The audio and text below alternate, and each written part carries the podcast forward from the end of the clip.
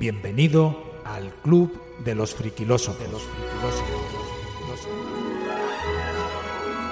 Esperamos que disfrutes de esta edición extendida del programa exclusivo solo para mecenas. Con tu apoyo podemos seguir creciendo y generando nuevos contenidos. Mil gracias.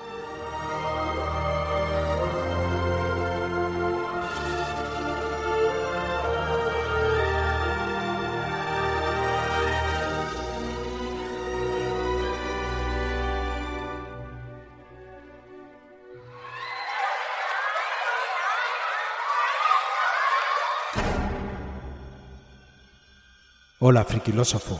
¿Te imaginas un mundo donde los niños no jueguen? Esto, que parece el argumento de una mala película de serie Z, por desgracia ya está ocurriendo.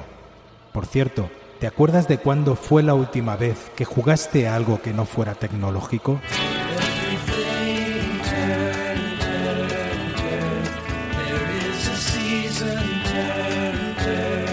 Sí, lo sé.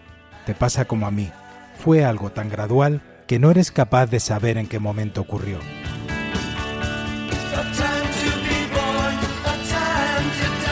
Por aquel entonces no necesitábamos de nada ni de nadie para pasárnoslo bien.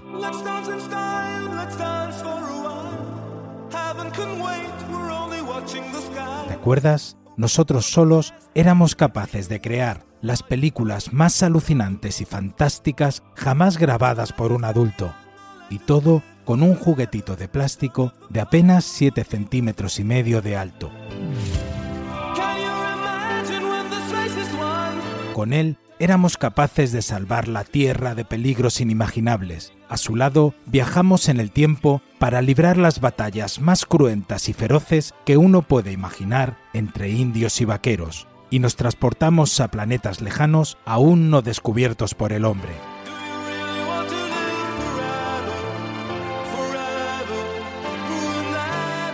Aquí va a ser un clic, el radar detecta transporte espacial.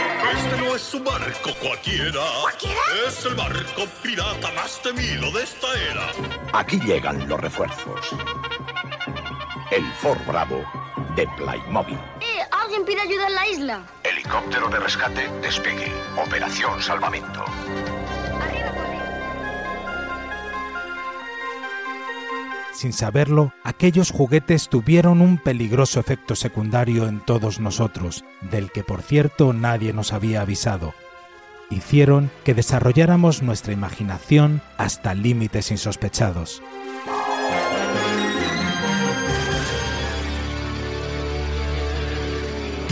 También aprendimos a madurar, a interactuar con otros chicos y a compartir.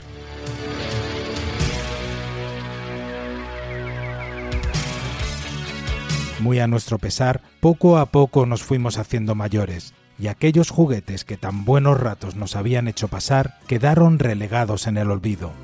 Espera, aún la nave del olvido no ha partido.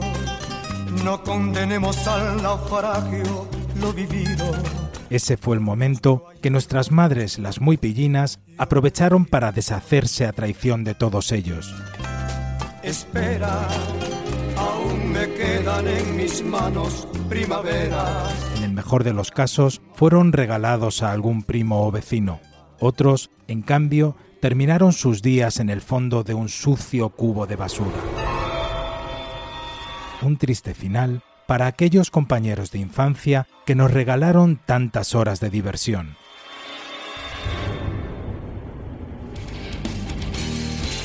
Muchas veces he dudado de las cosas que en mi vida pasó. Ya si he hecho lo correcto o ha sido un error, todo un error. Sí, querido friquilósofo. Todo ha cambiado mucho. Antes, jugar significaba divertirse, pasar horas y horas entretenido sin necesidad de ningún aparato electrónico. En la actualidad, los estudios advierten cómo la irrupción de las consolas y los teléfonos móviles han hecho descender drásticamente la franja de edad en la que los niños se interesan por los juguetes. La media de edad en la que dejan de jugar con ellos se sitúa entre siete y nueve años, y cada día baja más. En España, las niñas juegan más que los niños, concretamente el cincuenta y ocho por ciento frente al cuarenta y dos por ciento. Ellas prefieren las muñecas, pintar y colorear y hacer puzzles. En el caso de ellos, prefieren los juegos electrónicos, los puzzles y los juguetes de construcción.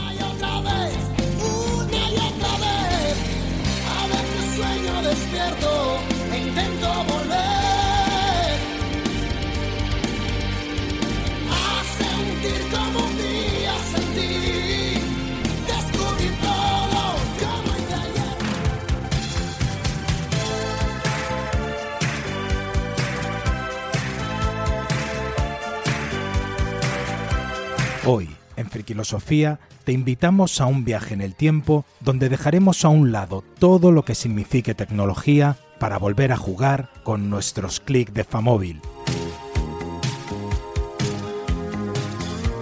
Te contaremos cómo nació esta franquicia, cuántos clics existen en el mundo, cuál ha sido el Playmobil más vendido y el más caro, cuándo apareció la primera Playmobil chica llamada Clack, cuánto mide el clic más grande, y otras muchas cosas sobre estos pequeños personajes que seguro te sorprenderán.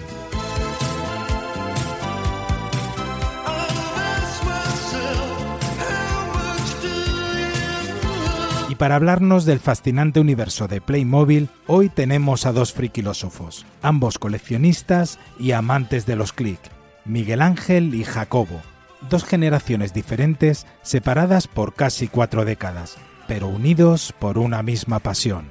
Con todos vosotros, nuestro querido e ilustre friquilósofo Miguel Ángel Sánchez Migallón. En este podcast, nada es lo que parece, y todo lo que parece puede ser, y lo que no es, puede ser, y lo que es, pues no será. Y desde Melide, un pueblo de La Coruña, Jacobo Bahamonde. Bienvenido a Friquilosofía, Jacobo. Hola, muchas gracias.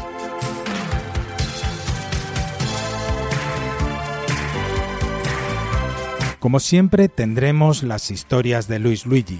Horas, friquilósofos, horas y horas me tiraba yo jugando y haciendo ruidos de todo tipo, dignos de los mejores efectos especiales. O sea, hacía tiros, choques, explosiones, puñetazos.